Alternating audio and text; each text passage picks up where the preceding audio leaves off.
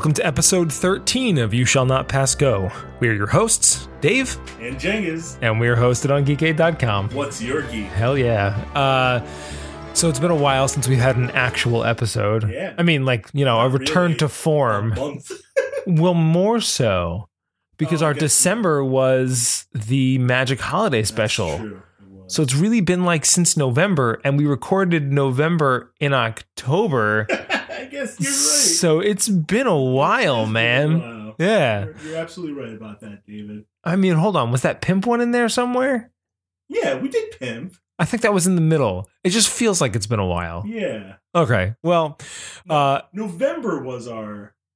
I thought November was our thing. No, December was. It was a very magical holiday. right, but we recorded that November. But then maybe in December we recorded the. It doesn't matter. Yeah, December. Anyway, let's just say this.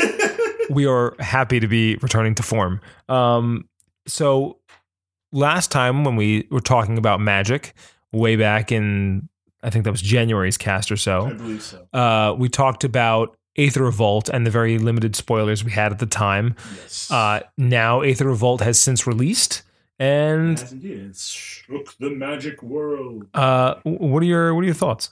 Um, it's a fun set. Mhm. Um, I think vehicles really came into their own. Um, and I'm actually surprised at how prevalent they were in the standard decks.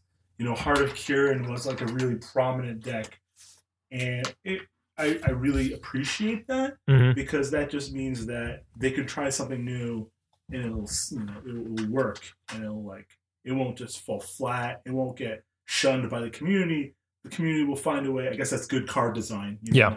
You you have you make something that will be used. Um, overall, um, a very flavorful set. They made good use of the the energy um, Counters. that they created Mhm. for this set.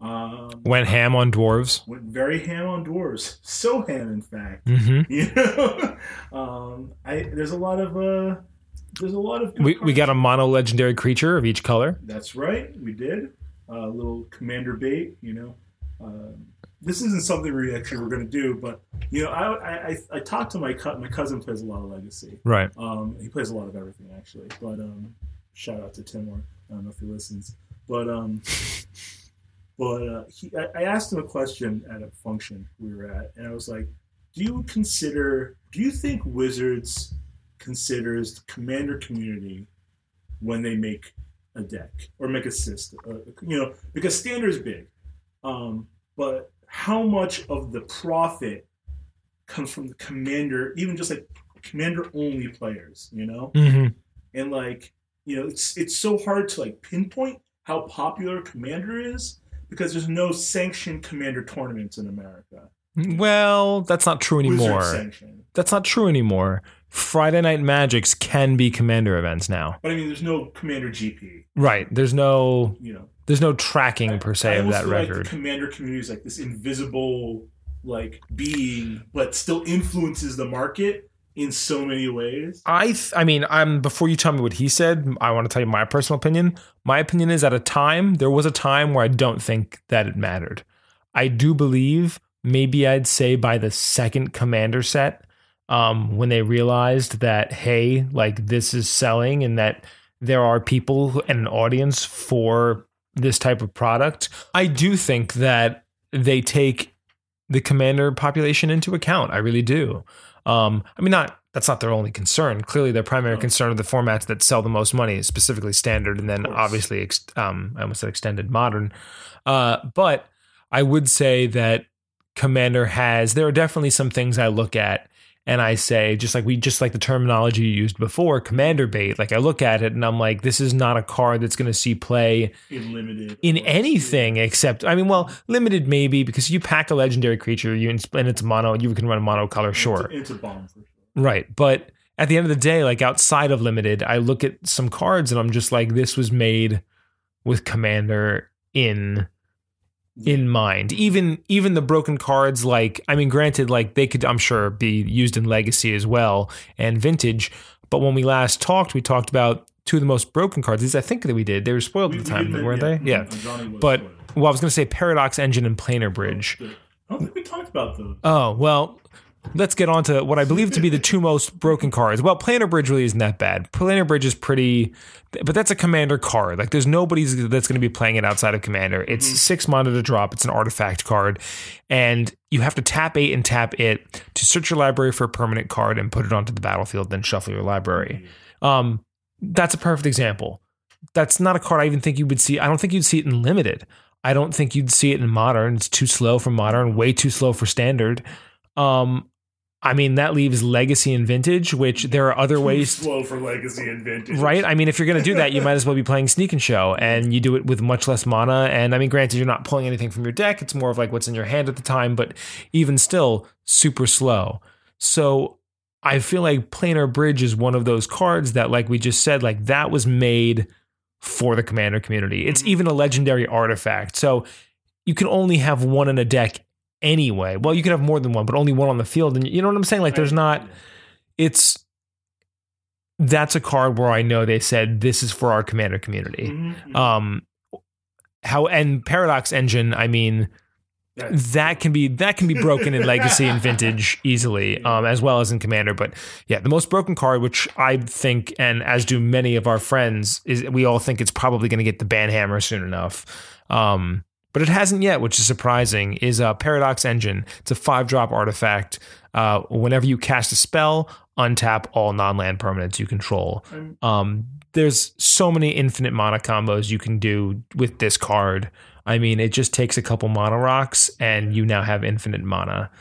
Um, because all you have to do, if it's whenever you cast a spell, untap uh, all non-land permanents you control. So all you need is something that will bounce a creature to your hand, have that creature be like an ornithopter that costs zero, and have a bunch of mana rocks out, and forget it. You you you've done. You now have infinite mana. You just keep playing. I think they're they they would take a more even-handed approach to it, um, because you know it. I guess you can remove it. Um, I feel like they should let the players kind of figure out a way to deal with it.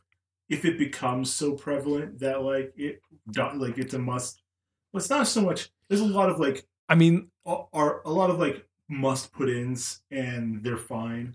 I just feel like with Paradox Engine, uh, our buddy Rob ended up summoning it, uh, summing it up the best.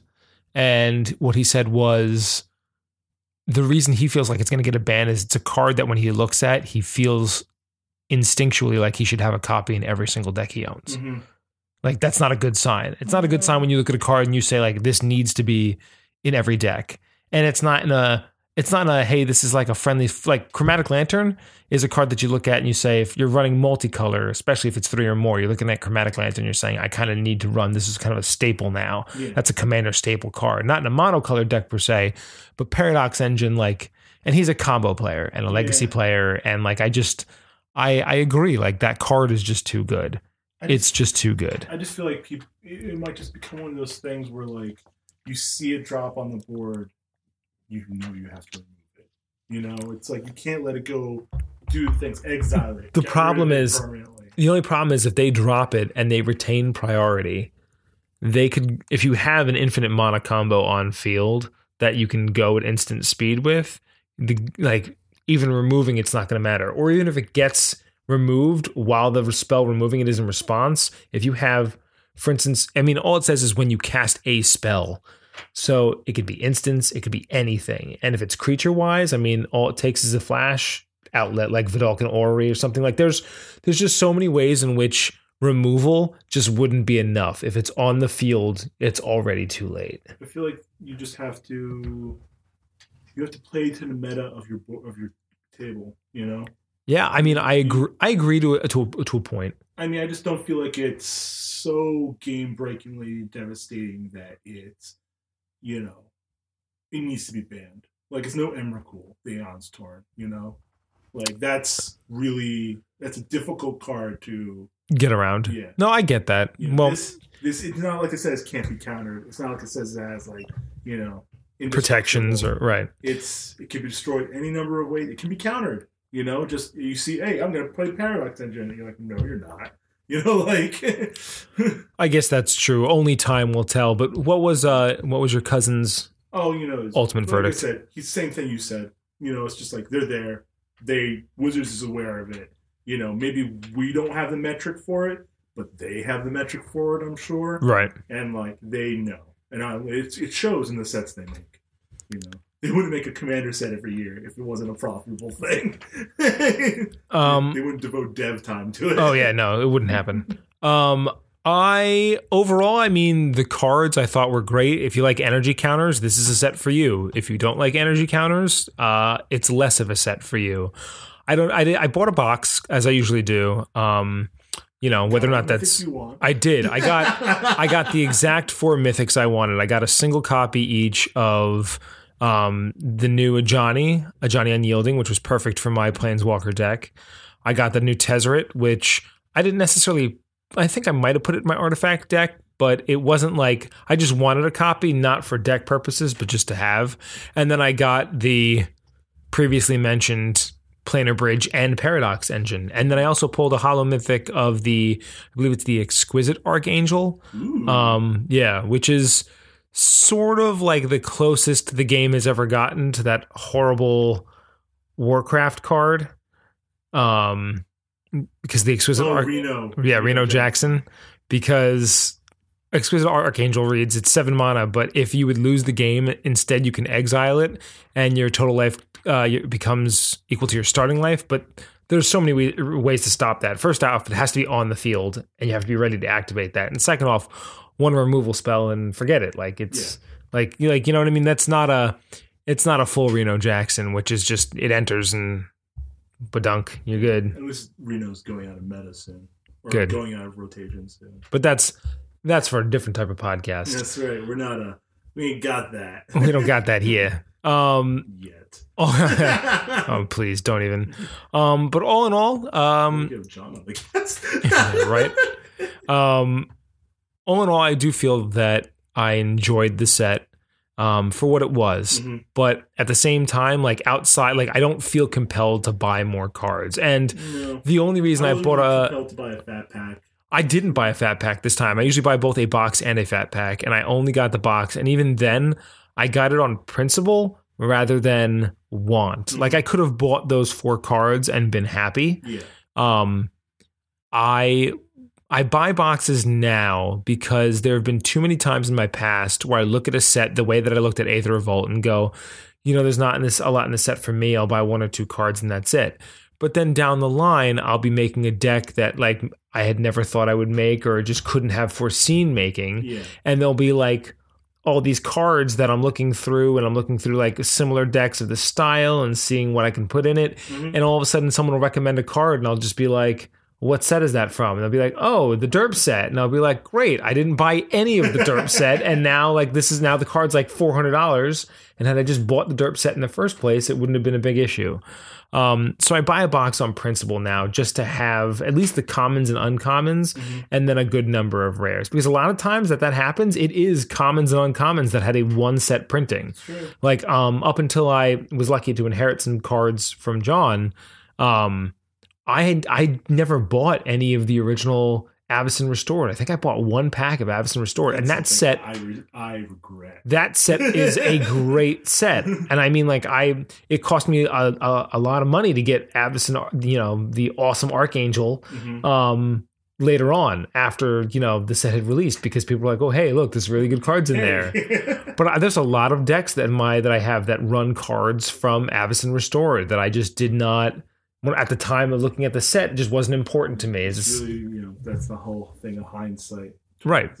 So now, like I said, just out of out of pure, pure, I don't know what you would call it, habit or worry, I just get a box for giggles. But all in all, uh, Aether Revolt, I'll give it a thumbs up. yeah, I give it a thumbs up. It's fun, you know. Yeah, I don't think there's any other cards. Oh, there's one other card I'll point out. Uh, once again, I'm not sure if it was available at the time that we had our last uh, talk, but it is the Hope of Ghirapur. Um, a very fun little possible commander if you enjoy low cost, pretty much nothing commanders. It's a one drop colorless artifact. It's a legendary artifact creature. It's a 1 1 Thopter. It's flying, and you can sacrifice it. And if you do, until your next turn, target player who is dealt combat damage by it this turn cannot cast non creature spells. Yeah. So you attack somebody with it, and you sack it, and you lock them out of doing things outside of creature things. It's a great way to counter some counter players. Very super cheap commander. Yeah, it costs one, and you can play it a couple times in a game. Um, we had a get together where, um, and this is a good segue. We had a, a get together, um, and the, we um, somebody played a deck with That's that, right. and I have to say it was interesting. Um, but I don't feel like it's something I would ever make. No, I, I mean, I feel like if I were going to make a colorless deck, uh, I mean, I made I do have one, but Yeah. it's it's Kozilek the Awesome. that's what I would do. Yeah, Eldrazi. hmm I don't think I would go artifact, even though artifact's cool. You do a lot of things with that. Um, but just I feel like I would go more Eldrazi because I mean, I mean, great segue here. Thinking of get speaking of get-togethers and things that Cengiz would build. Um, Cengiz built a very good, I did it, guys. a very good deck. I built a deck. Um, Cengiz has been playing mostly with proxy decks or like decks that straight out of the pack of the commander That's thing. right. Um, he finally took the time, buckled down, and built a really awesome Prossh deck. I really do enjoy it. Um, and you know, it's one of those decks that it's it's something I, I was talking about this with Mike the, la- at the last get together because Mike has a lot of times where he'll go home and he'll rebuild a deck that he just built or like destroy it Mhm. completely. And what he says is he's like his philosophy, and I think this is true for some people, not for me. I want to win all the time, but Mike's philosophy is in terms of seeing if a deck is going to stay around. He's like, if the deck did the thing I wanted it to do, even if I didn't win, I know I'm going to keep the deck because I have this idea in my head. And if it does the idea and it does it consistently, it's working. That's a solid uh, philosophy. And I feel like that is a good example of like Prossh. You didn't win every game, but you definitely, I mean, it it was board threat. if like it wasn't- did. If it wasn't for people stopping me, I would keep doing the thing that I kept doing. Oh, yeah. I actually played. Um, uh, let me just go. It, the deck is Prossh, uh, Skyraider of Kher, I believe is the name. Mhm. Uh, he's a Jund commander. Uh, Jund's one of my favorite colors. Next to Gruul, which is Jund without black. um, J- Jund is, uh, if you don't know, uh, it's red, green, black. Um, it's the the purpose of the deck is one to cast Prossh as much as possible, and to play off his token generation. Mhm. So either he's doing the damage, or I'm making tokens, and they're the fact that they're coming out is doing damage, or there's just plenty of ways to do insane things Mhm. uh, and just deal big, big damage with creatures that I like. That's that's the that's the gameplay that I like. So I wanted to make a deck like that. Yeah. Um, it's funny. Uh, I actually, uh, uh, uh, my brother, who plays a lot of Magic now, uh, he wanted to play some. Uh, he wanted to play with me because I was over. And I brought some. I brought my Commander decks. Like, I, you know, the only thing I can do is I can play Commander. So he's like, all right, uh, I don't have a Commander deck, so he took my Saskia deck Mhm. and I played my Prossh. Prossh is nasty one on one. I bet. I wouldn't work. I don't think it would work against any of your decks because your decks are fast. Not all of them. Yeah, but Eldrazi's not. it's true. But what you're saying is a fast deck, it would outpace. It would yeah, or get outpace, it I should say. But Saskia's slow. Mhm. Um, and like there were just points where I would get something. I forget the exact name of the card, but it's whenever a creature gets on the battlefield, deals damage to the enemy player.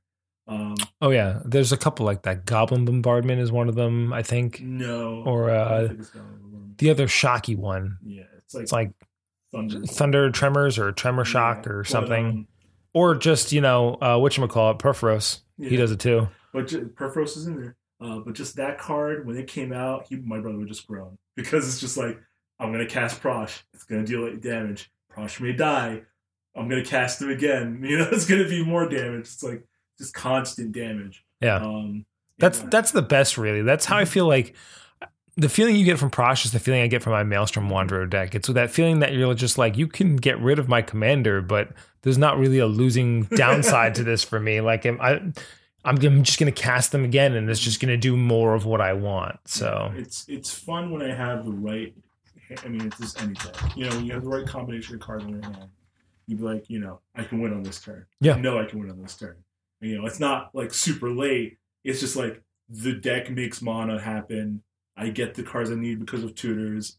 Granted, because of that, it's expensive to actually build. Yeah. but I am going to buy it. I think. It, I mean, you had you you did get fif- most of I have the fifty percent of the cards, right. But just the other fifty percent are some of the more expensive cards. Yeah, stuff like Vampiric Tutor, Critter Doubling Season, which, um, by the way, kind of segueing slightly in a direction that we weren't going to go in, but I just I thought of it before we'd even talked about or after we talked about our game plan.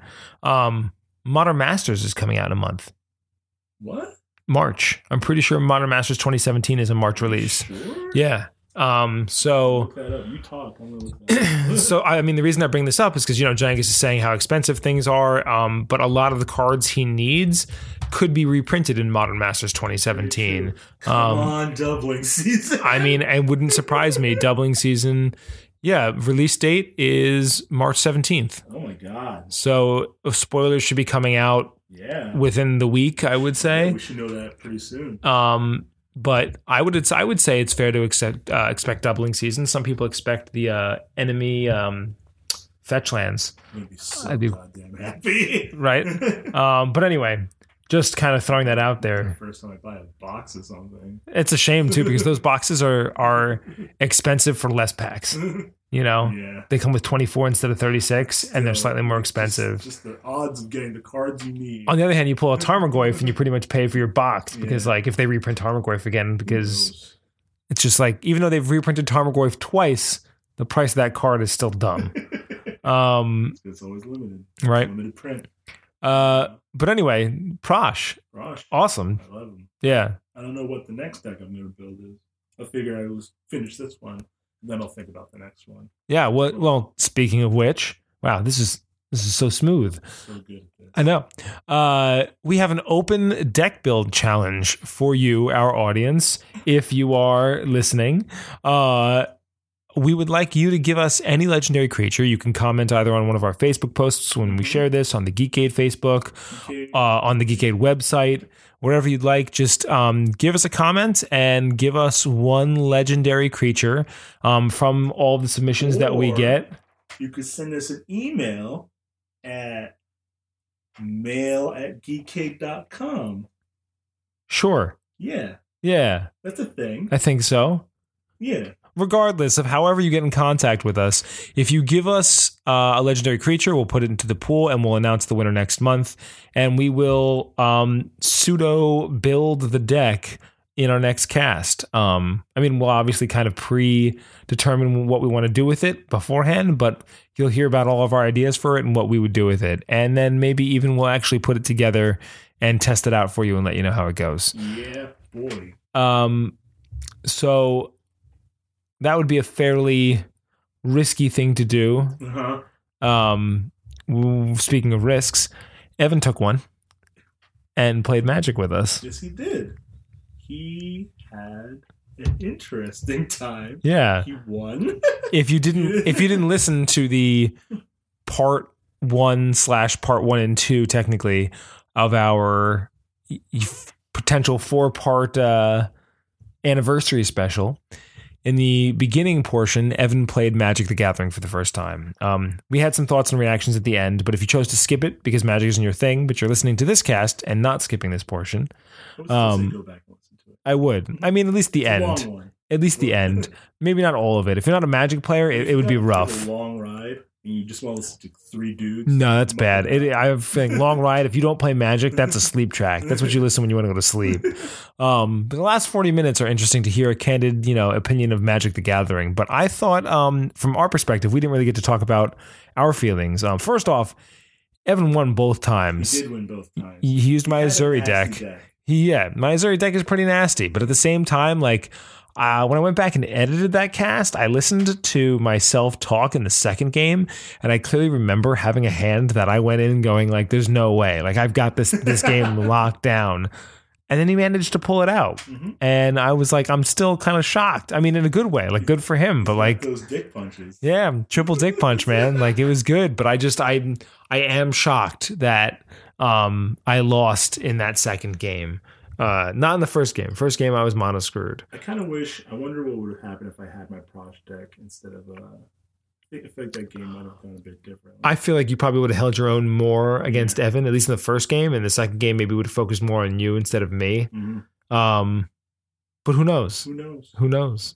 Uh, Wait till next year. I do think. I mean, granted, you know, I don't know. I think Saskia was a good choice for that game Yeah. with the with the newbie stuff. Um, I just caught the fact that you said next year. Oh man, that's gonna make Evan cringe when he hears this. Uh, no, we'll we'll think of something extra special for next year. Yu-Gi-Oh. No, please. Pokemon. Yeah, right. Pokey Yu-Gi-Oh raw deal. Uh Digimon. Uh the trash can set. Um I was thinking about that today. Back in the day when I played Raw Deal. And I remember I was so excited to get the trash can set. That was such a good set. Oh, good card game. Uh Rest in peace. yeah, right. Um, but yeah, I was shocked. I was shocked to to see that Evan won not only once, but he he won twice, Mhm. and I was impressed. And I think he had minor fun. Yeah. I mean, he said he could see the allure. Mhm. So- he, he had he had his laughs. He had. A, I mean, it's not like he was like, I don't want to do this anymore. You know, like Right. He didn't get up and flip the table and walk away like his Yeah. Monopoly story. You know. was, he was a good sport. You know, Yeah. played a good game. Uh, you know, we we definitely when he needed help, we gave it to him. It's not like we threw him to the wolves. Right. Uh, to end our magic section, we are going to talk a little bit about the Amonkhet spoilers. Oh, spoilers. Yes, see, it's almost like I knew you were going to say that. Uh, but really, to- I haven't seen a single thing. I know. It just so happens that today, the day of our recording, is also the day of the Toy Fair uh, in 2017 Toy Fair over at the Javits Center in New York City. Yes. and I happen to have a website here that has pictures of all of the interesting stuff that they're making for Amonkhet. Now, the things that really catch your mind, there's no card spoilers per se um, in terms of what cards do, but there are two minor card spoilers and a minor set spoiler. The two minor card spoilers are that the Planeswalker decks are a Liliana and Gideon deck.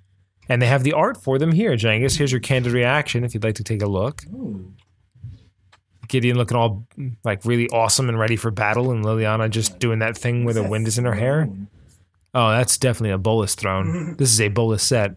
Um, and then the other minor spoiler for Amonkhet that we have at our fingertips right now is this bad boy, arch enemy Nicol Bolas. They're making a face. yeah, they're making a new arch enemy set Dave's gonna be apparently. So happy. Hey man, loves Arch I do love Arch Enemy. I'm just hoping it's not a reprint. I'm hoping it's something, I'm sure it's not. But it makes you wonder. They put a Planeswalker name on it, and it has pictures of Gideon, Chandra, and Nissa fighting um, Bolas, which also could be spoilers for possible more Planeswalkers of the set. But I really feel like they seem to be overdoing it with the same couple Planeswalkers, like the Gatewatch. I mean, they're the Justice League, man. I know, but it's just like you know, I feel like if I were to, be, if I were the Wizards, this would be the ultimate chapter of the Gatewatch right? for now. Yeah, I feel like something's gonna happen here. one of them have to die. One of them has to die, There's there's there's more than enough of the colors to replace them, but one of them has to die. something's gonna happen on Amonkhet when they face Nicol Bolas. You uh, know, Ajani just came back. It's got. I don't care how indestructible he is. It's got to be Gideon. Gideon's taking one for the Gideon? team. You don't think like Liliana or like It's never going to be Lily. Lily and Jace are fan faves. Yeah. They they have they have plot Who- armor. who would be their Black Planeswalker? Um, definitely not. Uh, what's his face? Oh, Sorin. yeah, no. Sorin's Well, Sorin. Sorin is is now white black, but no, the other dude that's still just black. Um, Lord of Geth, Oh, not Lord of say- Geth. What the hell's his name? Say, uh, uh, the The mono dude from the Commander set, like Yeah. way back in the day. Niv no Ob Nixilis. Omnixilus. He had one of Um, those weird magic names. right? But no, there's no way. Lily and, and Jace are, are fan faves. Um, and I, and and Chandra's the OG, and Garruk is too too out in the wilds right now, so they have to keep Nissa. But Ajani just came back, and yeah, I know he's got a little bit of green in him, but he also had a little bit of red in one point. But he's always he, he was the white. He's the OG white. So like, if I had to guess, if one of them were gonna die, it'd be the indestructible one. It'd be Gideon. Like, to be all Vorthos about it, um, I feel like there's going to be just like the the dual deck. It's going to be like a. It's going to be Liliana's going to want to kill or something's going to happen where Liliana and Gideon are going to go head to head, and Liliana is going to have to kill Gideon, Mm-hmm. and then that's what's going to cause like the fracture hmm Gatewatch. You know, like if I were to predict, I- maybe it won't. All I know is that this set looks hella Egyptian. Indeed, um, Like, pretty- I mean, there's like pretty much Osiris everywhere, and just like, I wonder man, if they're to do more God cards. I know that there is a I'm looking- trial, Um, yeah, I'm looking at the the, trial of the I'm gods. looking at this. Yeah. Like, which are just fun things you can do at like events to get, I guess, prizes. Um, the the trials are stuff like you know, like bring a friend with you to Magic, and like you know Dave. what? did you see that picture with like the four cards? Which four cards? No. Oh, the spin down. Yeah. I did. Did you see the spin down? I did. I mean, if you had said that, I would have said yes. I thought you meant like spoiler Oh, cards. Yeah. So here, that's the last thing I was going to touch upon. Apparently, I don't know if they just threw it in there just to tease people. I don't know if it comes in the Arch Enemy set. oh. I don't know if it comes in Amonkhet in one of the pre-release decks. comes in, I'm buying it. Right. I don't care. But that the elusive spin down, um, the the the would you call it a spin? I mean, what do we call I it? call Spin down. Commander spin down. The commander spin down. It's not really a die so much as just a spin down tool, but it came life counter. the life counter. Yeah, the spin down life counter that came out back when they made that really Looks like metally too. it looks black and metally. It's awesome. Um, but they made it back in. Um, it was when they made that limited edition commander set. What was that called? Was it just called Commander's toolkit Commander's Arsenal? Or something like that. I think it's Commander's Arsenal. Indeed. Um, it was a limited set, and it also happened like right around the time of Hurricane Sandy. Um, so in New Jersey, I just remember like no stores were open and nobody had shipments of it, and like I just I, I ended up getting the last one over at New World Manga, um, but that was the set that this stupid little spin down came in, and it's great, and I've been using it. I've been using it ever since, but like.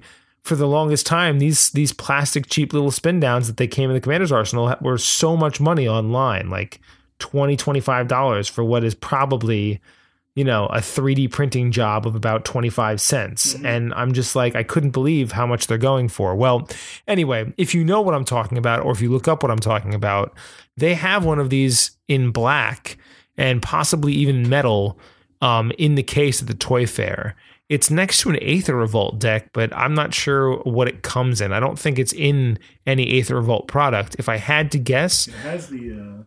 Uh, it has the. the planeswalker symbol on it. So I would say if I had to guess, it either is going to come in the bundle as opposed to the regular spin down die, which would be amazing, or it's going to come more likely, I would say, in that arch enemy deck. Um, if there's anything on this table that it, it's it's it's coming from, I would say it's the arch enemy. It makes sense. Mhm. Large format game with a lot of life, you need a big counter for to be an arch enemy. makes perfect sense. I Uh, just, you know, I know that I'm going to get it. Yeah. um, also, just to touch upon Amonkhet real quick, uh, they released a whole bunch of stuff about like they're changing up some of the game day stuff for Cat. Um, they're going to do Standard Showdown again, um, but they're kind of like expanding it a little bit to not be so strict. Mhm. It's like you know, um, and they mentioned that for the prize pool, they're going to do Amonkhet full art lands um, for some of them. I don't know if they're going to if those are just going to be strictly promo or if Amonkhet's going to come with full art land. Hmm. But that'd be cool. I would definitely be like, that's that's you know more reason to buy. Amonkhet. Yeah. Uh, I think that wraps up our Magic. Magic the Gathering. Next time we uh, talk, we'll have more. We'll know more. We'll know, definitely know Modern Masters, and uh, we'll know more about Amonkhet, I'm sure. But Real quick, who do you think are going to be the Planeswalker deck for Amonkhet? I just told you, Lily and Gideon. Oh, I thought they were just. Oh yeah, dual decks are. Sorry, I I keep I'm thinking back to like you know. Before. Yeah. Yeah. Yeah. Yeah. It's Lily and Gideon. All right. Cool. Because, I mean, there they are. Next. Yeah. Uh, all right. So moving on to D&D. Uh, Unearthed Arcana has still been releasing... They're still chugging out those unearthed arcanas. Yeah, um, which are have still been those class specific unearthed arcanas. They've just Mhm. been going, and they I think they just There's a bit of. There was one that was a little different. there was. Um, but they just finished up their final. Yeah, right. You can, you can talk about that in a second. Um, well, you know, talk about that first. Go ahead. Talk about the one that wasn't class related. Sure. Uh, one that I was actually a little excited for. Uh, they did a uh, another class. Uh, one that I'm partic- uh, particularly fond of, the Artificer. Comes from one of my favorite campaign settings, Eberron. um, Artificer is really cool uh, because they're kind of like a steampunky kind of character. Uh, they're pretty much the only class in 5e, if you can count Unearthed Arcana as part of 5e, that can use a firearm. Um, it's very specific to them. They they are the only ones who could do it, and you know it's I think it's really cool. They captured a lot of what made uh, Artificer good from. They captured that same Artificer feel. If you remember Artificer from I think 4e and even somewhat the the uh, what you want to call it the other game that we played Pathfinder? Yeah. the Pathfinder kind of artificer, where it's like you're imbuing things into your your weapons. You're making alchemist drafts. Drafts. You can make like bombs and like special things. And just like I said, I really like guns. I really like that there's guns here. They call it a thunder cannon. Um, A Thundercat. and like it has like all kinds of abilities that you can do and i really would love to play an artificer i don't think i'll probably be playing an artificer in any of dave's games but you know maybe if i maybe if i find someone who's playing a game i can be like yeah can i be an artificer You could play an artificer. I wouldn't mind. yeah Yeah. all right um whatever game that will be but yeah altogether i think artificer is really cool uh, that was really the only one that was different from everything else but I would love to see Artificer in just like a- an official book. I don't know what the hell they're going to do with all these. Um, if they're going to make a player's handbook too. It's got to be leading up to Player's Handbook too. I so yeah, so they they've been in addition to that, they've also like I said been chugging out those um class specific like different little- class options for each class. right, and they finally finished it up with uh, Wizard and Warlock today, the last two because they went in alphabetical order. Um, and I wanted to comment specifically on the Wizard uh option, the the new arcane tradition They brought a tradition that I was actually particularly fond of. I think when the last time they brought it around. Yeah, Lore Master, um, which is really, really neat. So the idea of Lore Master is like, you know, you study all these spells and you know magic so well that you can just do the all of these archmage I type feel- things. I feel, like, uh, I feel like Wizard is, you know, they, they generally are thought to be studious, but they're really still kind of like that level of like wizard, like Gandalfy type wizard. hmm Well, when I think of like my favorite kind of wizard is the lore master type wizard who's just a nerd about magic. Exactly. and they, being a nerd, they're um, able to change the energy type of their spells very early on. And then eventually, their ultimate ability, which is probably the most impressive of all their abilities, level 14, um, they can just cast any spell that they have a spell slot equal to just once per day or you know once per long rest technically. Um, if there's a spell doesn't matter whose spell list it's on doesn't matter if it's divine doesn't matter if it's arcane doesn't matter if they know it if they don't just any spell. They're just like i need magic right now they can cast it Mhm. as long as they have the spell slot of equal level to what it would normally be on the cast list they're casting it from. So if it's a ninth level cleric spell, they have to have a ninth level spell slot open. But still, the fact that they can literally cast any spell ever, Mhm. that is ridiculous. Definitely, this is just. I mean, I love playing the characters I play, but like, What a trump card, I would love to play a lore master. right? Uh, even just because like it could also be a sniper if they use their uh, their alchemical casting hmm and they uh, if it's, it's something they get at level six.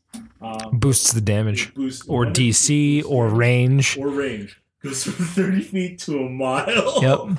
Magic missile at a mile's distance. Yeah, like But I think you still have to have line of sight. probably, but it's still kind of cool. But still, yeah. it's flavorful. You just have you just have a scope and your finger out. I can see him. um, yeah, I I think Lore Masters uh, insane. Um, now once again, take double proficiency on all knowledge checks. Like, yeah, they're like their utility up the ass. yeah. Um, I just I think they're awesome. I might just be like, I cast a ice fireball. I just I'm I'm still more in shock about the any spell. Like just I just God, what a Really? gr- There's so many other things. I'm just like, this is so cool. I, and everything about them is cool, but that one ability and just my mind because I just it's that moment, that moment where it's going to be a Like, what do we need? We need. T- it's going to be TPK, TPK, man. Yeah. And like everybody's just like, what are we going to do? And he's just like, well, fucking. And then, boop, this spell. Here it is. There's here's what we needed. The thing that saved us. This is it. There it is. Got it, guys. No worries. Like I just, it's it's insane to me. Um, all in all, Unearthed Arcana, very very pleasing. Um, please look at all the class specific stuff. Uh, Change the saving throw required. I know, man. I know. They can be like, what's that? It's dex to get rid of a fireball? No, it's not. It's charisma. you have to smile real hard to get out of the path of this fucking fireball. Um, it's ridiculous.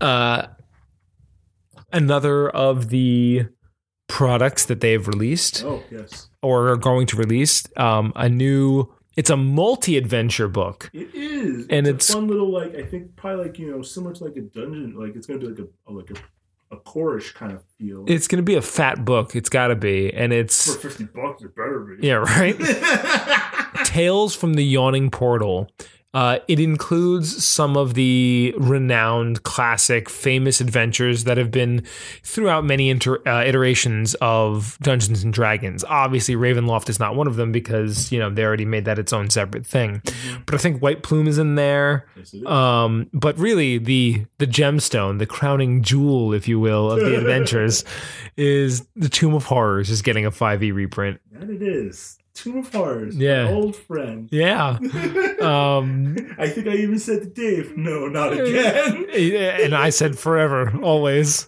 Uh, the Tomb of Horrors is I mean, we've we've talked at length. we've talked at it, but I think I think now is a good time to just really hash out the tomb. Let's discuss the Tomb of Horrors. What makes the Tomb of Horrors so good? I mean, I mean, first off, let me let me just let me start off by saying this was like this is a very polarizing adventure, I feel, the Tomb of Horrors. Some players hate it, like just think it was like the worst kind of dungeon building. Others like it. Um, if you are a Dark Souls player, mhm. if you are someone who can play Dark Souls and you're like, this is a great game, or if in like Final Fantasy 15 most recently, if you went to the is it P- Pitioss Uh, yeah. dungeon, I just said that. um, and you played through that without the skip, which I just found out the other day. There's a way to beat it in a minute and 34 seconds and get the black hood, and I was really God. pissed off because it took me like six hours to beat. but um, but you miss all the other cool items. Of course, But- the, the whole experience. if you enjoy puzzle solving in a role playing game and you enjoy great stakes, like knowing that there's a very good chance your character is going to die, um, and it's and it's unforgiving in the in like that Dark Souls sense, where like you know if you like a game that doesn't pull Like- Like punches, there's a goddamn uh, orb of annihilation. yeah, in the in the first actual room, um, I think then you would enjoy Tomb of Horrors. There's um, a lot of like visual cues that you have to pay attention to. There's a lot of like, I, okay, let's just say spoiler alert because I want to talk about the tomb. all right, I want to talk about the tomb and our experiences in it. okay, So the first time, I, okay. so they, okay, chugga chugga chew chew, boom. Uh, our first experience with Tomb of Horrors dates back to I think I think I was definitely still in high school at the time. You might have been in high school or maybe just out. I think I was just uh, Yeah, Hollywood Video Days. yeah. and we got together at Joe's house, and I was all pumped for the Tomb of Horrors because you know, obviously a classic, well-known player-killing adventure, and I'm just like, let's let's go. Let's get in there. So I made some, you know, BS hook as to why they needed to go into the tomb, but it really didn't matter. It wasn't about having a campaign; it was about just playing the Tomb of Horrors. Being in there. Yeah, seeing seeing what all the hub and bub was about. Um, the the guys got together. It was I think about four of you. I want to say it was you, Phil, Rocco, and Joe. I believe that was the party. That was the four person Mhm. party. Um, playing, you know, all of their at, at the time high school iconic characters. And they go to the tomb and to begin the tomb, just to kind of give you the idea of what this is, it takes a ridiculous. I mean, I'll say this in five e terms now. Um, I don't know what don't you know don't quote me. I don't know what they're going to do with it for 5e, but in terms of what you would need to do in 5e, it would be a perception check. Um, I guess it was a search at the time. What was it in 3.5? Yeah, I think I don't remember what they called it, but anyway, it was a it was the equivalent of a perception check, and it needed there was a stupid DC for it. And the thing is, at every there was like three different DCs. At the at the easiest and lowest DC, you found the entrance to the Tomb of Horrors, which I should tell you is a big fucking rock in the shape of a skull. yes, it is. And you find like the first entrance. And when you go into the first entrance, it's immediately trapped. And it's this like, was that the rocks? Were they it was- both? I think it was the rocks. Okay. So it's like you get in there and it's either a pressure plate or a tripwire. And if you don't see it, the whole, it just unleashes an, an avalanche of, of boulders. And it's like, you can, I know, you could reflex save or now dexterity save to make half, right. but even at half, the damage was like, if I remember correctly, it was something ridiculous. It was like 10d20 blunt or It something. like it was, it was bludgeoning, you. yeah. it was like or like 20d10 bludgeoning damage. It was it was something to where like even at half damage you were like critically maimed if not dead. So literally like tons of people who would come to the Tomb of Horrors would get to that wouldn't even get inside. They'd get to a fake entrance and would die. You would think what they thought was inside, but it wasn't. And even if they survived, or if they got the slightly higher DC, they would find the second entrance, which guess what? Also fake. So merciful. also trapped, also deadly. But if you got the highest DC, or you survived past one and two long enough to find number three, you finally got the right entrance. You get into the Tomb of Horrors, and the first hallway, you're already just like half fucked. You already, if you if you've been through one and two, you already have PTSD. Oh, yeah. You're just like It's just so bad. Check everything. Um, the hallway is trapped beyond belief. You have to walk a certain path. There's a riddle written on the ground. And then to top it off, I don't want to give too much away because I do say play it. But to top it off, at the end of the hallway, I will give this away because we've said it before, and we d- you deserve to not do a Jengus. The very end of the hallway is a fucking demon. Do, do Head. because you get Jackson. There's a fucking demon head with an orbit of annihilation in its mouth. Yeah, And it's messed up. Yeah, this, and I think the adventure is meant. I want to say for like, what, what were you guys? Ninth level characters? Yeah, it was like maybe. like super low. I, I don't think it was in double digits. Yeah, It was like seventh or ninth, goddamn orb. and it's a fucking orb of annihilation in the first room. Like you touch it, you're dead. You're just gone. You're obliterated. There's nothing left.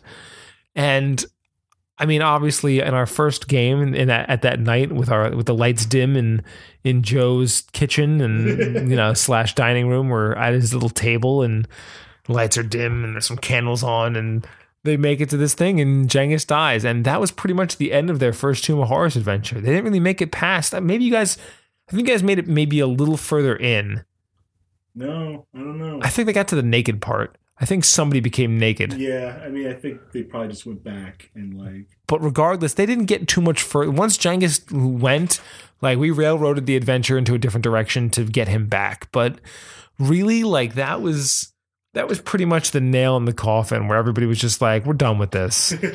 and that was our first Tomb of Horrors adventure. yeah, We it's quite the adventure. To Yeah. have. we revisited. It was only. I think it wasn't until MSU that we went back and I was actually able to revisit it re- go further than where we were. and beat it. It was beaten. But yeah, it wasn't until college with Justin where you know it was actually beaten and he and he survived the whole thing. Well, I think I missed like one or two. one or two games yeah and it was um we revisited it there. And that time it was part of a campaign so there was like a reason for it. Mhm. and it worked out really well my the whole reasoning behind it. But they get to the tomb of horrors you know there's the first two traps then they get to that hallway and then it just kind of gets like crazy from there. There's a gargoyle. I think you guys got to the gargoyle the first time too. Pain in the ass. but it just because it had like this rend and it would just like it would hit you and the hit became an automatic grab and the grab turned into a rend and it just like it just destroyed players. Mm-hmm. It, had, it was like super strong, even though it was like one gargoyle. Yeah, it was like overly strong. And then there was that other like pathway with all like the mosaics of the different creatures. And some of them like you would touch and the creature would like all of a sudden spawn there. And like mm-hmm. there was one you had to go through. There's a portal of nakedness. That's right. It just strips you. It just, it complete, if you walk through it, and you have to, I think you have to. Yeah. I think it is a portal like, I don't remember what was behind it, but I feel like to complete the Tomb of Horrors, somebody had to go through that portal. Maybe, maybe not. Maybe I'm, maybe I thought I'm, it was like the gems had to be in a certain way, and like maybe I'm giving it too much credit. But I, I, I, maybe it really is just that much of a fuckery where you just walk through it and it's like, fuck you, you didn't even have to do it. But it strips you naked. It removes every item on your person and your clothing, and you have nothing. So even if you geared really well for the Tomb of Horrors, you become yeah, naked. it's just that's it. There's another arch that was it a gender switch or was it an Yeah, alignment? gender switch, and I then there was alignment switch too, right?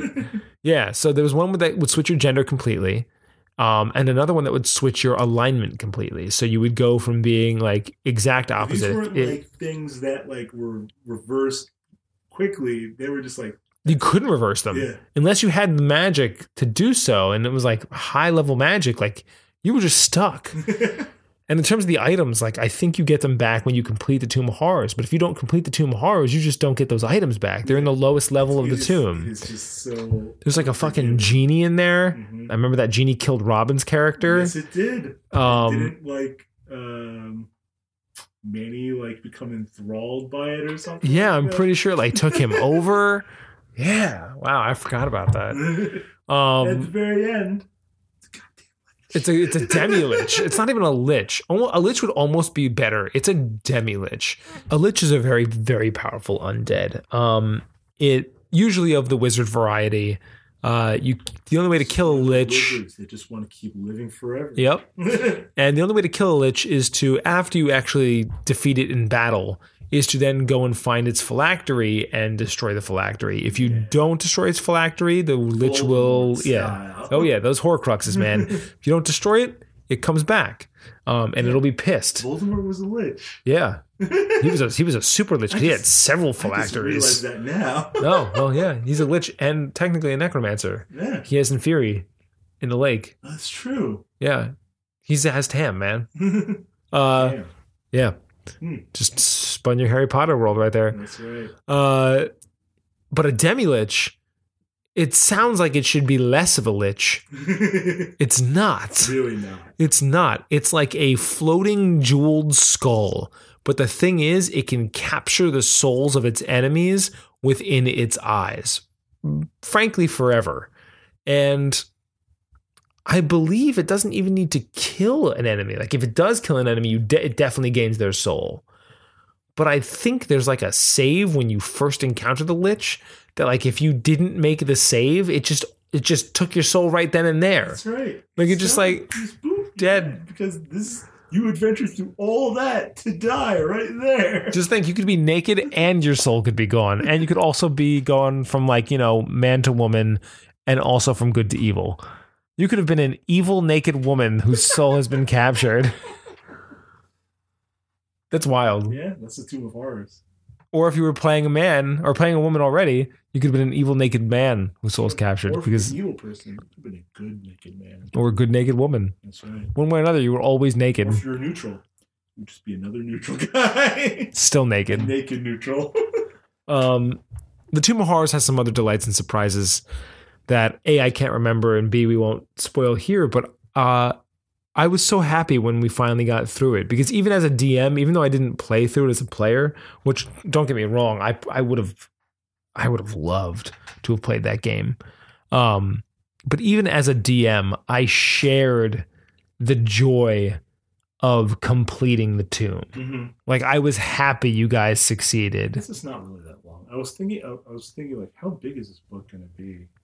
It's going to have like, it's going to have one, two, three, four, five, six, seven adventures in it. You want to read them off while you're looking? Sure.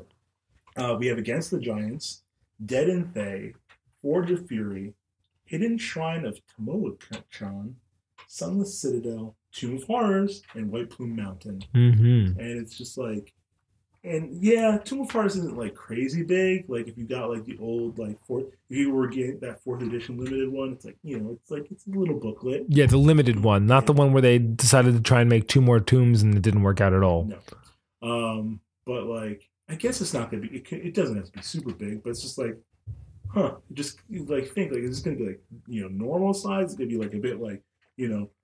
Final Fantasy strategy guide, like you know, like I, size. I feel like it's going to be the size like the monster manual, yeah, meaty, meaty, but not meaty book. not overly so. doesn't list the page count, so there's no way for us to know. Well, regardless, um, I think Tomb of Horrors is just one of those.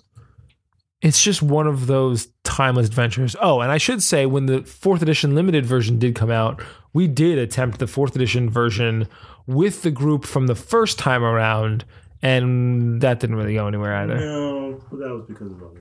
That was because everybody was hating fourth edition. Yeah, Um, but yeah, I I really do. I don't know. Would we run it again? Would we do it I again? Would love to. Would you? Yeah, I would hella do it. Oh, But here's the thing. 248 pages. That's meaty. That's.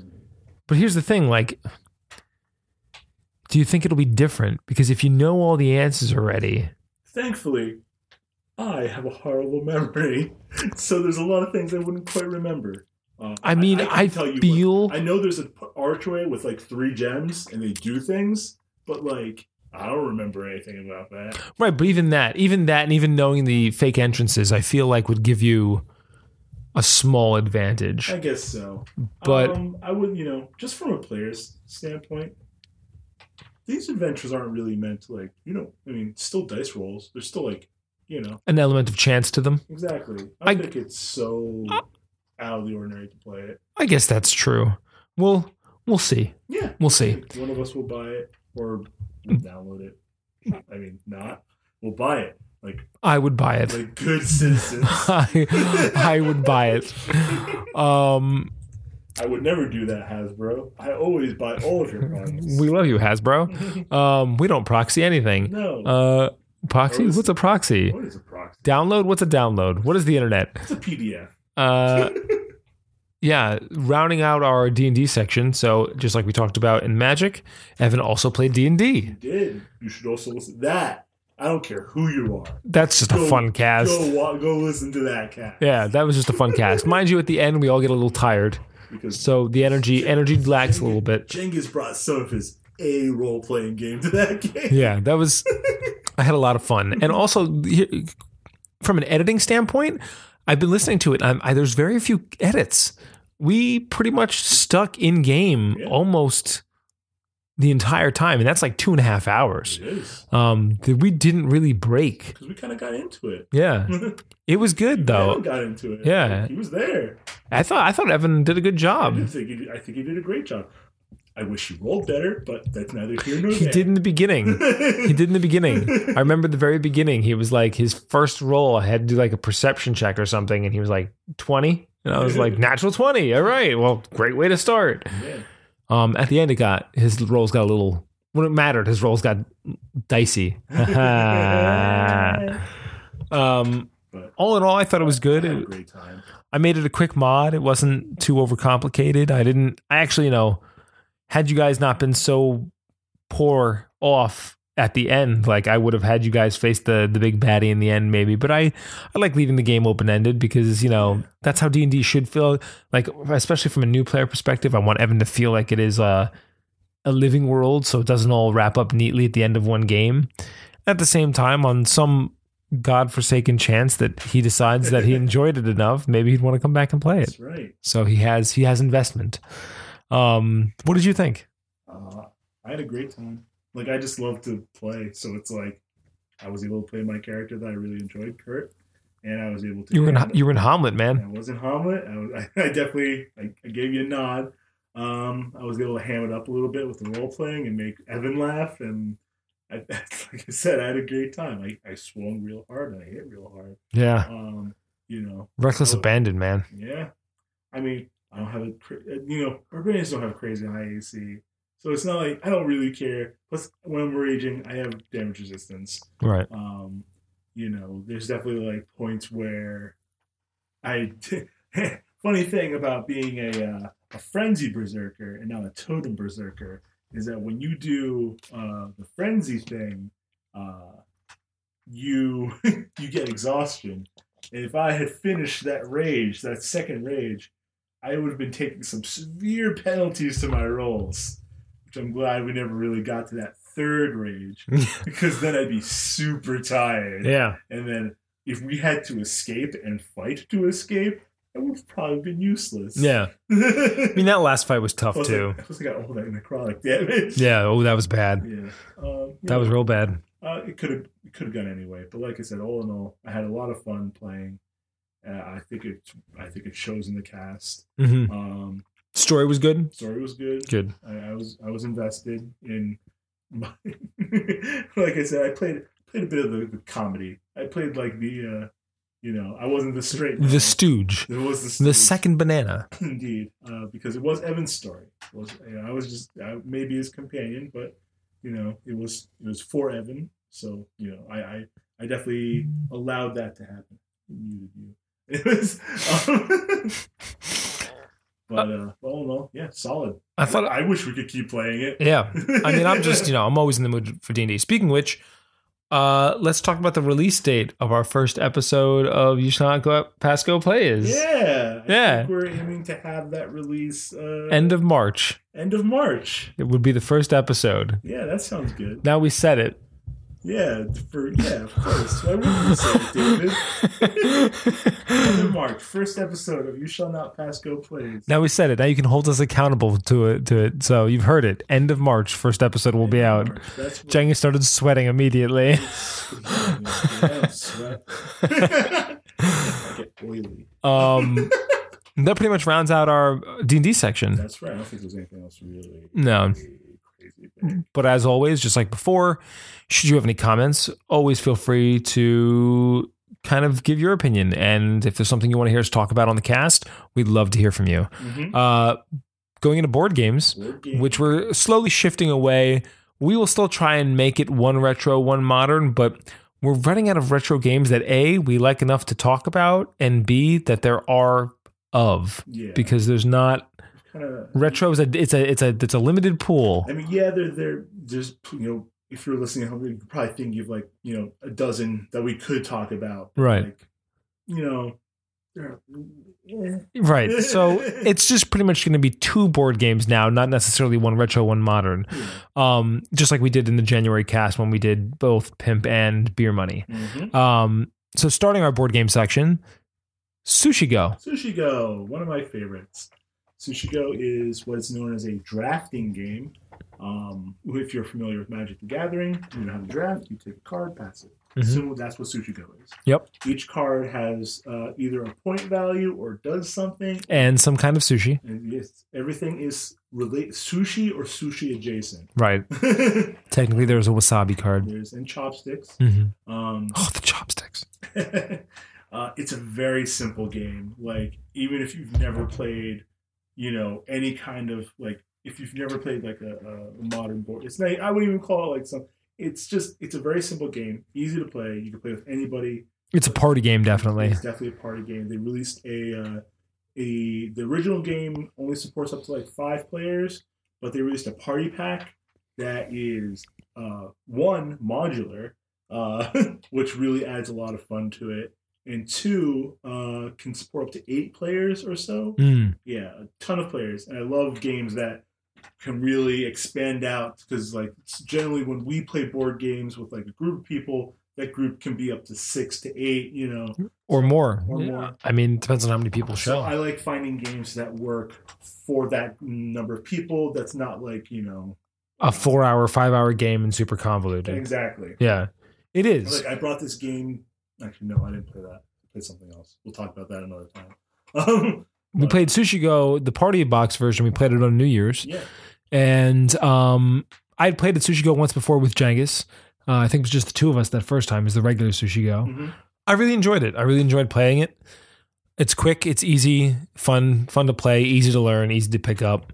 Um, you match cards. You draft cards and try to get matches. And the reason you get matches is because depending on how many you have of each card is going to depend on the point value you're going to get or the modifiers you're going to get. Mhm. Um, and you know, certain cards do other little fun things like the chopsticks, Mhm. which you know you can look into it. But overall, um, I do like its ease, and I do like how many players it can support. Yeah. So for those reasons, uh, a thumbs up. Yeah, two thumbs way up for me. I would say go get the party pack. Which, oh, go ahead. Uh, the party pack not only does it support like the minimum number of people, but like I said, it's modular. Uh, it includes you can change out the entrees and the desserts and like you know the different aspects of the game, and it makes it so there's like a million ways to play. So you know it's cheap. It's super cheap. Mhm. It's like thirty bucks. It's like, Super cheap, but I mean, like board game style. Yeah, yeah. No, I get you. Times you'll be able to play it, you know, like, and yeah, there's just so many reasons. A lot of replay I value. couldn't read, which is a great segue into the next game we're gonna. Wait, wait. It is, but I'm gonna hold it right there. As we're talking about um just picking up the board games, we always like to talk about local shops. I thought we'd just throw a shout out um this month to Satellite Comics and Games. Yeah. Uh over in Chatham, New Jersey. They are moving though. I'm not sure where to, I also don't know. but um you should definitely go there and pick up they have Magic the Gathering stuff, they have D&D stuff, and they have tons of board games. Um great shop, great atmosphere and comics yeah um i would definitely say if you're in the new jersey area Mhm. and northern new jersey specifically that would be a shop to check out especially because by the time this cast comes out if i have this right i may have this wrong but if i have this right because it'll be about two weeks from now i believe they're moving and i think they announced today or so that the moving day is in about 30 days from now or a, a month's time and I think the gimmick is that every day they take an extra 1% off than the previous day and discount on the entire store stock. Ooh. So culminating in like a party, which I guess would be like a 30% off party. Um, so pending that I got those details correct, I highly recommend, and even if they're not correct, even if it's a discount of 2%, you should still, still go check out the shop while they're in Chatham. Um, if by the time you listen to this, they have moved, I would say the best source of information for Satellite is their Facebook page, Correct. which you can find very, very easily. Just type in Satellite Comics and Games into uh, Facebook. Facebook and it'll pop up. Um, now, with that segue on re- replayability, Yes. our second game, game that has a lot of replayability to another game that. Questionable replayability. Yes. We'll discuss replayability. um, time stories. yes, the new the new hotness that we've discovered. Uh, well, you discovered it before me. I have. I had I had mentioned it but it had to have been months ago, like probably when we were maybe even even close to a year ago. We were only two or three episodes into our podcast, and I was looking for games that we could review. I was standing in Barnes and Noble, and I saw this game, Time Stories, and what drew me to it was the aesthetic look of the box, um, minimalist. You know, very, very Apple producty, Mhm. like this gleaming white Right. box with just like a little bit of artwork and you just and and no details about anything. And you're just like I don't know what this is but because I don't know it could be a, it could be a boat. Like you know what I mean? Like Could be a boat. it could be a boat. Um so immediately I, I look into it and I kind of see that it has a good rating on some board game rating websites. And I called up Cengiz I was like hey man like what do you know about this? Well Cengiz apparently had already been playing this game Yes, I have. and he had enjoyed it very much. So I ended up buying it about a month ago, and or a month and a half ago, and we played through the first adventure, which is um, there's expansions for it. I'll explain all of this in a moment, but the, the thing you need to know is Jenks never played the first adventure, so he joined us for the first game. That's right. Um, now to kind of talk about what it is.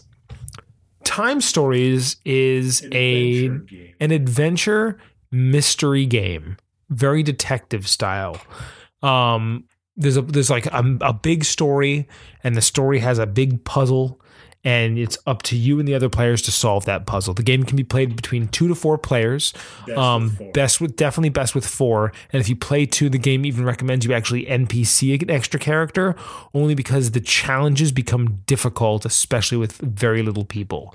Um, but the idea is that you come from the distant future, unknown time. Hmm, Sorry, man. You come from the future, an unknown, distant time, and you have to. You're told that you're part of this organization that utilizes time travel. They send specifically your consciousness only back in time as to minimize your impact on history. Because if they were to send you back the moment you step on the ground, it's like Homer Simpson in that treehouse of horror. Like, you know, you step on a butterfly and the butterfly effect happens. They, they send you into a receptacle with little import in history. Right. So the receptacle is a body or a person of that time span. You you essentially take over their mind, you control them, and they themselves were people, as Cengiz said, who had minimal impact on history. So even if you make them do something random, like it's not like, or if they were to die per se, you're not changing or altering history in a way that would be super impactful. Exactly. Um, which is really sad for all of your receptacles. It really is. You look at them and you're just like, these people mean nothing. Like that's so sad. I, I have to be very careful about my words because I don't want to give anything away. right.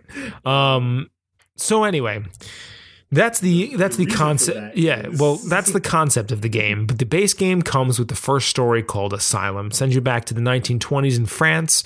Um, something's going on at an asylum because there's another group, another time traveling group that is like the evil time traveling group, and they're going throughout time creating rifts in the time and time aberrations and alternate realities and it's up to you to go back and correct them you're you're quantum leaping essentially that's like it's like group quantum leap the game Oh boy. oh boy um god that was a good show and but the thing is is that just like any good mystery once you know the solution to this to the mystery um There is a there is a solution to every game. There's like there because there's like a, an issue, and every game has, as far as I'm aware. James can correct me if I'm wrong because he's played through all four expansions. That's the other thing. Every there's there's uh currently five now as of this cast. There's five expansions of the game, and so in addition to the base game, that makes a total of six possible stories um that you can play, and Jenkins is double counting. Uh, the first one is the Time Stories base game. Then there's the Marcy case, which is the second, then the Prophecy of Dragons, then Under the Mask, then Expedition Endurance. So I guess that's five in total. yeah. They're working on number six. It's called Lumus Fidei or Fidei Lumini or Illuminati, Illuminati, Illuminati. Italian. Yeah, Templars yeah. with something. Um. Anyway, Altair. so I guess there's I guess there's so so I guess there's four expansions available now, so five stories in total. Um, but there's a, always like a mystery and there's a solution to the puzzle and you have a mission. There is a way to do that mission. correct. And there's only one way. Well, not only But there's there's a there's solution a to that. solution to that puzzle, and if you don't solve like to solve it, once you have, it would be hard to play. We'll talk about replaying in a second. Anyway, for instance, in the first game, you're sent back to the asylum because supposedly something is happening there that's causing a rift in reality. I don't think they give too many more details than that, and I'd be I'd be wary to give more. Things that I can say is you in this game in particular, you in Asylum, you start in the same room every time, the day room of the asylum. Every time you jump in. What I mean by every time, here's a mechanic that we have yet to explain. One of the most fun mechanics about time traveling is this. If you fail your mission, you have a certain amount of time, they're measured in units, quite literally time units. And you're given a static amount in the very beginning of your first run. And if you run out of time units, you are shot back to the present, your present. You're scolded by this dude named Bob, who just, you know, has nothing better to do than make you feel worthless, and then shoved back in there and you try again. Um, but as you try again, you start from the beginning. So you've lost all the items you've collected and the majority of, you know, stuff that you've gone through. But you go back in with all the knowledge of every previous run, which makes your runs smoother and allows you to kind of go places and do things you, you wouldn't have thought of the first time. And there are certain items. It could be it could be pieces of the map of the overall map, um, or it could be actual specific items like in I mean, is that a spoiler? it is a spoiler. Well, the Marcy case. I mean, it exists. That's really just all you could say.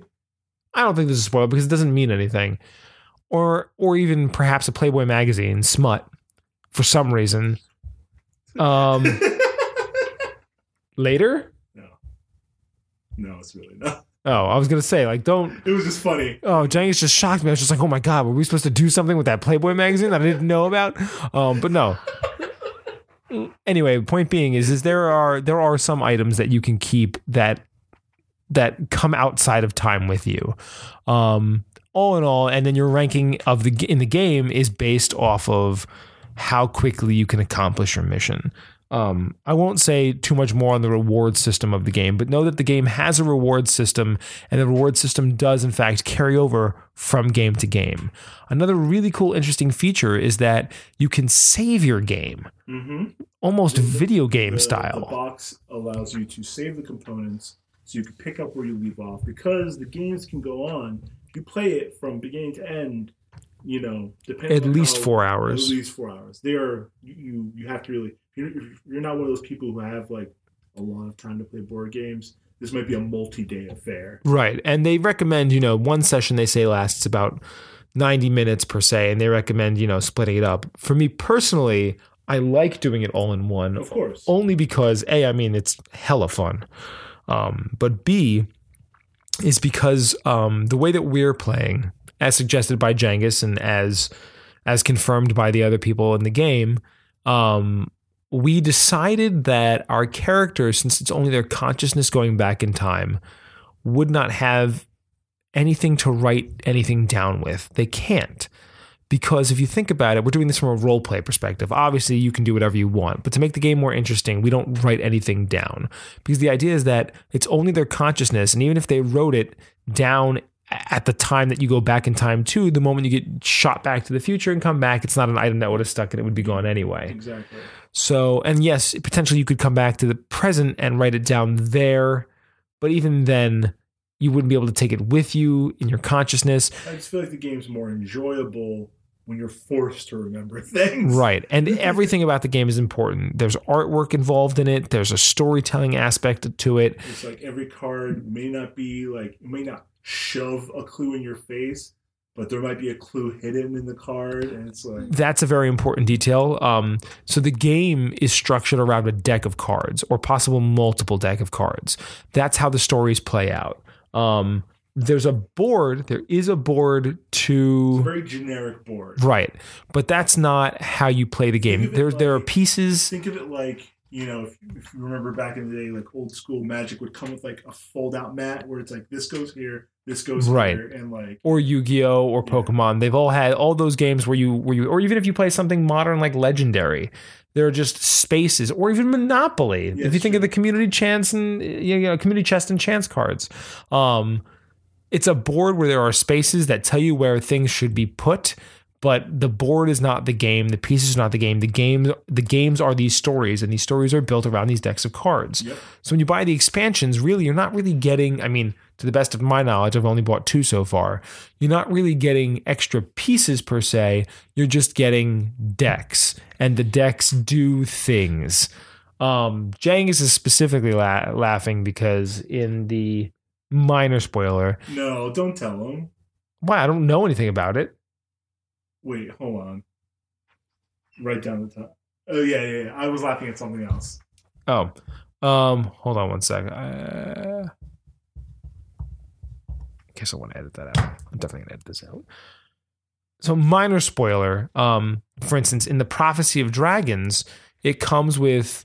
I, I open the box. I, you don't open the decks. granted, you don't open the decks until you're ready to play. So the decks are still sealed in the box. But I did open the box just to see what came inside, and it came with two of what I would call the standard time stories decks. But it came with a third deck, and the third deck, quite literally, very alluringly, in red lettering and black backing, says "Mystery Deck." and then under it, do not open until you're told to do so. and you're just like, oh my god, what is in the box? What's in the deck? Um, We would recommend definitely recommend playing it in the order of the releases, like which we will decks were released. we will announce it here. It goes Time Stories, the base game, Mhm. followed followed by which is Asylum, followed by the Marcy case, Yep. followed by Prophecy of Dragons, followed by Under the Mask, and now most recently Expedition Endurance. Yep. Um, I I mean. I, I want to talk so much about this game. It's just hard for me to say it without spoilers. Oh, another thing.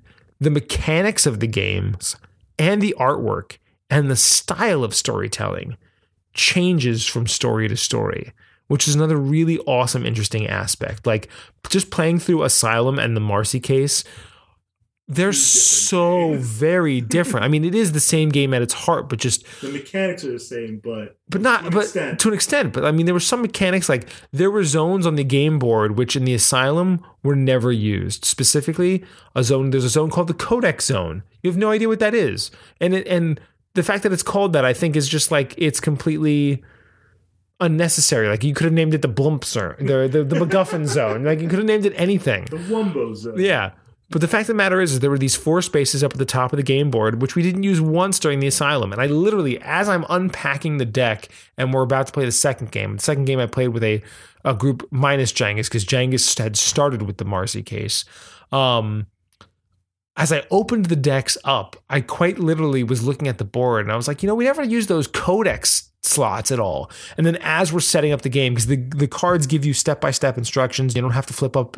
You never you never flip through cards more than you should. You're not supposed to. Yeah, it'll tell you exactly how many cards to flip through. But as I'm setting it up, it's like place these cards in Codex A, place these cards in Codex B. I was like, well, there you go. Like Look at that.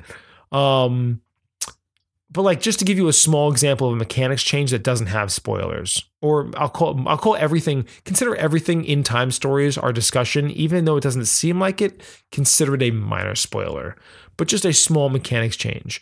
I had already told you that in the Asylum version, you always start in the day room.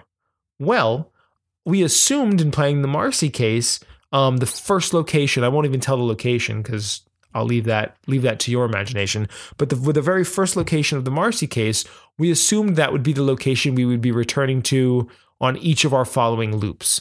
And upon f- failing our first loop because we ran out of time and reinserting, we were told we could go. The cards told us to go to any location of our choosing which is so very different and created a different dynamic in the game. Because I'll tell you what, in the asylum, and Cengiz can attest to this, like the planning of our route was so super important and specific, mostly because we were planning around the fact that we always started in the day room. Yep. The Marcy case was just as thoughtful, but for the exact opposite reason, because you had that freedom to be like, where do we start? How do we optimize this? Where's the first place we hit to get everything else we think we need at this run? Um, did I miss anything mechanics wise? Not really. Any comments you wanted to add? There's a A dice rolling there's- chance there's element to it. level Of randomness to it, Mhm. uh, and that can also augment your game because the dice can roll badly. And there's decision making. I mean, there's a way we talked about this earlier. The Marcy case took the group that I played with um, three time loops to get through. Um, Cengiz's group was similar, but I read a review though. I think I technically think this was either a misplay or a cheat, so I wouldn't put too much stock into it. But I will tell you this: the game does have rankings, and there are rankings for doing any given case in in the first run. So that means that there is a way in which you could finish these things in one run. I would tell you though, if you do that, um, either play it again Hmm. and just make different decisions, um, or get another expansion and try again. Because I, I I can't. I maybe maybe now that I've played through different two different stories, maybe doing it in one run would be satisfying. But I still feel like the most satisfying part is unlocking all the pieces to the puzzle and then completing the puzzle, Yeah. rather than luckily getting the end just I- by chance. say. The most satisfying part for me for the game is solving the mystery. hmm Is like is just you know figuring it out, and like that's like like you when you do it and everything just clicks. You're just like yes. It's like we did it. You know, like you feel like you've been through like a war. Um, Uh, my buddy James, or our buddy James, who who Who's on the who's on the cast. cast actually, uh, way back when James from Non Pro Radio. Um, James is part of the group that I'm playing with, and was in the, both the Asylum that James played with, and then the Marcy case that I played with. And at the end of the Marcy case, we all took this deep breath, and James sat back, and he literally like like as if he just ran a mile and was just like. I have never been so satisfied from completing a board game. Like he had like in his life he had never been that satisfied. And I share that sentiment wholeheartedly. Like you just feel when you when you win, you feel good. Oh, another quick mechanics thing. Here's a fun fact. The game also has just like you can success successfully complete your mission, the game has a perma fail. Yeah, there are ways to fail. Like, and when I say permafail, I mean, granted, like you can do, you are the player, so you can cheat and do what you want. But if you're going to actually play the game the way it's meant to be played, there's a way where you can fail the mission, and essentially you're just done. Like you're supposed to, you're supposed to pack the game up and stop playing. Like the mission's just over. Now, do you have to do that? No, it was your money. You spent it. You do what you want with the game. But I think knowing that that's a possibility and also kind of thinking you're going to hold yourself to that creates great stakes in the game. You really want to get the mystery right. You really don't want to fuck up. Mm-hmm. Um, that's just you know, uh, like like I said, I played Asylum with Dave, um, but the group that I'm playing that played it played Marcy Case and the other expansions with, they they failed the first the first they failed the Asylum mission, and mm-hmm. like you know you you look at it in hindsight, you say, how can you do that? But I mean, it makes sense. You know, there are ways to do it, and just I like that that exists. You know, it's mm-hmm. it's a good little a little nod to like you know, hey, you know, it's not holding your hand really. It's like it's like this is this this is it. Um, going back to you know replayability, been, yeah, what we've been skirting around. Um, you know, it, I I would love to play the other expansions with Dave in his, in the group that we that we played the uh, Asylum with. But I know, so I you know I've I've played the other expansions. I know what happens. I know the answer to the mystery. Um, it's it's hard for me to say like I couldn't I couldn't I mean like I you know when I played Asylum I definitely did not. There were definitely mechanical things that I knew, but I held back from talking about in the group because, like, I had the experience of going through three other adventures. So I, I, I recognize certain patterns, um, you know, or I know certain things, or like I knew certain things to look out for. I never, I never really like pointed it out. I mean, maybe once or twice, um, but like I never really used that knowledge. Um, but I know going into like if I were to play the Marcy case with you guys, like I know I mean, I may have forgotten a couple things, but I know a couple. You know the thing. You know how we could do it in one run. Yeah. Yeah. You know, and that's I could say the same thing. Well, eh, it's hard for me because you know I don't want to say anything else, but like I still feel like there are certain pieces of information that I know that make it hard for me to be impartial in the other games. Um, but Dave can tell you that there is a possibility. Right. As Dave replayed Asylum with, uh, I'll let him tell the story. Granted, you know, this is hard for us to, to discuss because Cengiz does know an element that I don't. Um, and many elements. And one of those elements could be like maybe Cengiz, I'm once again, this is not a spoiler. This is just me taking context clues and making assumptions that might be completely baseless. But it could be something like Cengiz has found out by the fourth expansion or the third expansion that he played. Um, perhaps he found out that like anytime you see the color red, it was like your team trying to tell you that there was a clue there. And maybe so Cengiz saw things that we didn't, signs or symbols or or patterns that last through the games that we wouldn't have known, and that's what he had to hold back from telling us. But I can tell you from a perspective of somebody that had played Asylum, um, and then tried to play it again. I did. I did play it again. It is possible, but there are there are things you have to be wary of, and maybe it was possible. I think the way I did it, I think even Cengiz could do potentially. But what I did is my the school that I, I teach at had a game night, and it was like it was run by a couple of the clubs. I volunteered to come help and run a game, and I decided to run time stories for three other students. Now, first off, before I even talk about how I went about doing that, let me just say from this experience, from Cengiz running Asylum with us at, at the home group, from me running Asylum at the school, and then from running the Marcy case with our buddy Pat, who took Cengiz's place, I will tell you that in all instances, I granted, this is asking a lot. I think the game works really well having one experienced player at the table. Not even if they know, they don't have to know the plot, they don't have to know the mystery like I did when I played the Asylum again. But Cengiz really helped smooth things over in our first game because we were new to the rules. It was easy for Cengiz to kind of like help us out with the rules and get the game flowing fairly quickly rather than having to look back at a rule book constantly. I was able to do the same thing for the students at the school, and then I was able to, and myself and Andy and James, who played with Pat, were able to do the same thing for Pat. So if you have that option available to you, don't, it's not necessary, but I will tell you it does help to have an experienced player.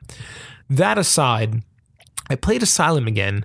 And first off, if you are going to play one of these stories again, it has to be with a completely new team. I don't think it would work if you had a team, it's two to four players. So clearly you can't do it with two people that have played it before because you've both played it before. So that would make no sense. And if you did it with I would say more than one person that has played through the adventure, I think it would just be taking away too much from the players. I played it with three fresh minds, is what I feel like it needed. And in terms of what I did, um, I took on a receptacle. I made the last choice in my receptacle, and I didn't let my previous experience. I literally just picked what simply I felt like playing at the time. Um, I didn't, but I didn't let my previous experience in the game choose my receptacle for me. So the kids picked what they wanted first, then I picked mine. That was the first thing. Now, I played my receptacle to the best of my ability in terms of I helped them in every encounter that they had because there are combat encounters, there are skill encounters, all with rolling dice, and I helped them. But in terms of, and I gave them any information that I obtained as I obtained it without inference. I didn't infer anything and I didn't give any clues. But outside of that, there wasn't much I could do in terms of discussion. I mean, I if they were bouncing opinions about solving cases or doing something, it was between the three of them. I took a back seat because I already knew all the answers, um, and they and they knew not to ask me because I wasn't going to give them anything. So you do have to kind of take a step back. You sort of have to play an NPC in some kind of way. You have to just withhold a bunch of information and do your best to help the party continue forward, but at the same time, like in terms of the solutions and the mysteries, that's on them. Um, but even you'd think that would ruin it or that would somehow take away fun. I will tell you, I had just as much fun.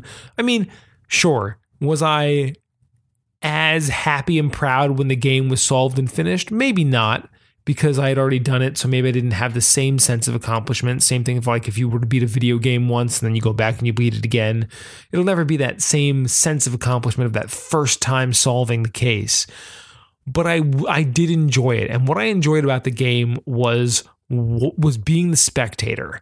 I liked watching their minds work, and I especially enjoyed watching them follow almost the exact same choices and paths that we took in our game. It was ridiculous. Like I I don't know if that was just luck, coincidence or just really well thought out well played game design. But I mean, there are certain like, so there are different locations you can go to. I'm not going to name them, but there's a there's a certain thing that you kind of get in the beginning of the game that might predetermine what location you want to go after the day room in the asylum, and a certain order to which you might want to hit up the locations. And we chose to do that in our game, and they did the exact same thing in the exact same way in their game. Like I think there was only one major decision that they chose to do that we didn't do. And it's also what I believe helped them complete it in three runs as opposed to the four that it took us. Um, there was an interaction with a certain character. You had one decision to make, um, and one and the decision we chose um, led us one way. They chose the other decision the, the, the decision that we thought would actually possibly permafail the game, they chose to do it, and lo and behold, it it actually made it easier for them. Um, so that I know that's very vague, but trust me, you want it to be vague. Um, but I will say, I I so I I did I replayed Asylum, and you know what? I would replay it again. I really actually want to. I, I want to well, have my three new players. Correct. I would I would want to play it again I want to have my wife as one of those players and you know maybe a couple other people but like I would definitely play I would definitely play it again um but I do think you need at least 3 people of the 4 need to be new maybe you could do 2 and 2 you definitely can't do 3 and 1 and if you're doing all 4 you you just can't you if you have speedrun at that point. Right. But but that's not even there's no fun to it at that point. You know all of the solutions. Um there has to be a new element. If you're going to play the game again, any of the stories at least, uh for more than once, you have to have an unknown element. You have to have at least one person who that doesn't know what's going on. Preferably more than one because if it's just one then literally everybody's just you're just all catering to one person's like whims, you know. And if they're just too dumb to get it on their own, they have no, they have nobody to bounce their ideas off of. You know what I mean? Yeah, that's not fun for them. Right. So that's why I say like if you're gonna do it again, I would say you want at least a two two, if not have a one and three. One newbie, I mean one experienced and three newbies. Yeah. Um. So yeah, I I did. So as much as we've talked, I mean, I think we should probably wrap it up. Yeah. I mean, I mean, I could, I would love to keep talking about it, but um, reason being is because I know I've said, you know, I think I said a long time ago, Mage Knight's like maybe my favorite board game, but I, I have to say, I think Time Stories is my is the my most favorite board game that I've ever played. That's saying something. That is, I I really do feel like it is not only a great game, and I'll give it eighty thumbs up. Mhm. Um, it is. I think it is my my my current favorite board game of all time. Um, it is just really, it's just it's just a hell of a fun game to play. Uh, I agree. yeah. Would you ever? You think you'd ever run a story again? I suggested Cengiz sort of even take less of a less of an active stance. I suggested he come be a spectator in our next game when we do Prophecy of Dragons, just so he can see what I saw when I played with the kids. Like watch us make these same choices and mistakes, and kind of know where the train is heading, but like you know know that they don't know where the train is heading. Like it's very very. It's like watching a TV show. It's very amusing. I mean, I don't know. I definitely like playing. Well, I mean, of course, you everybody likes playing. I know, but I mean, but that you know, being said, like, I don't know. Like, I like the I like the feeling of everyone's new, everyone's participating in the discussion. Mhm. I, but I've never played it the way you did, right, so I can't really say I I would enjoy it or not. right. You know, it would be interesting to see. Who knows? Um, but yeah, it's definitely a million thumbs up for me too. Yeah, great. Absolutely great. Go get it. Doesn't matter. You could technically only well, well, we've talked about it, but like it's got limited replayability. Depending on how you go about replaying it, yes, it has But- limited But I replayability. still think it's worth it. yeah, a price point uh fifty dollars for the base game, and then it should the expansions are should be priced out at about 30 $29.95. Um, if you are paying more than 30 for the expansion, don't buy it and go somewhere else. And you kind of have to I mean your local game shop should be able to order it for you, but like so far my first two expansions, I got the Marcy case from Target because Amazon it was like they wanted 50 for it and Target had it for 30 bucks. And then Prophecy of Dragon was like 25 bucks on Amazon. So I was Pay like MSRP. right, like pay 30 or less for the expansions don't go more than that and as for the base game if you don't have a local game shop i mean like i said i picked up the base game at barnes and noble Yeah. um so they, it's it's it's around you Mhm. can get to it um i think that kind of wraps up our episode dude Yeah. first our first one of our of our of our ysmpg year right year two Season two. Yeah. SMPG. I guess that's, I guess that is what it would be. is season exactly two. what it is. Welcome to season two of You Shall Not Pass Go. Um, Someone will live. Someone will die. Nobody someone will knows. in a world. Ah, throwback. Um, yeah. So keep on listening, and thank you for listening as always.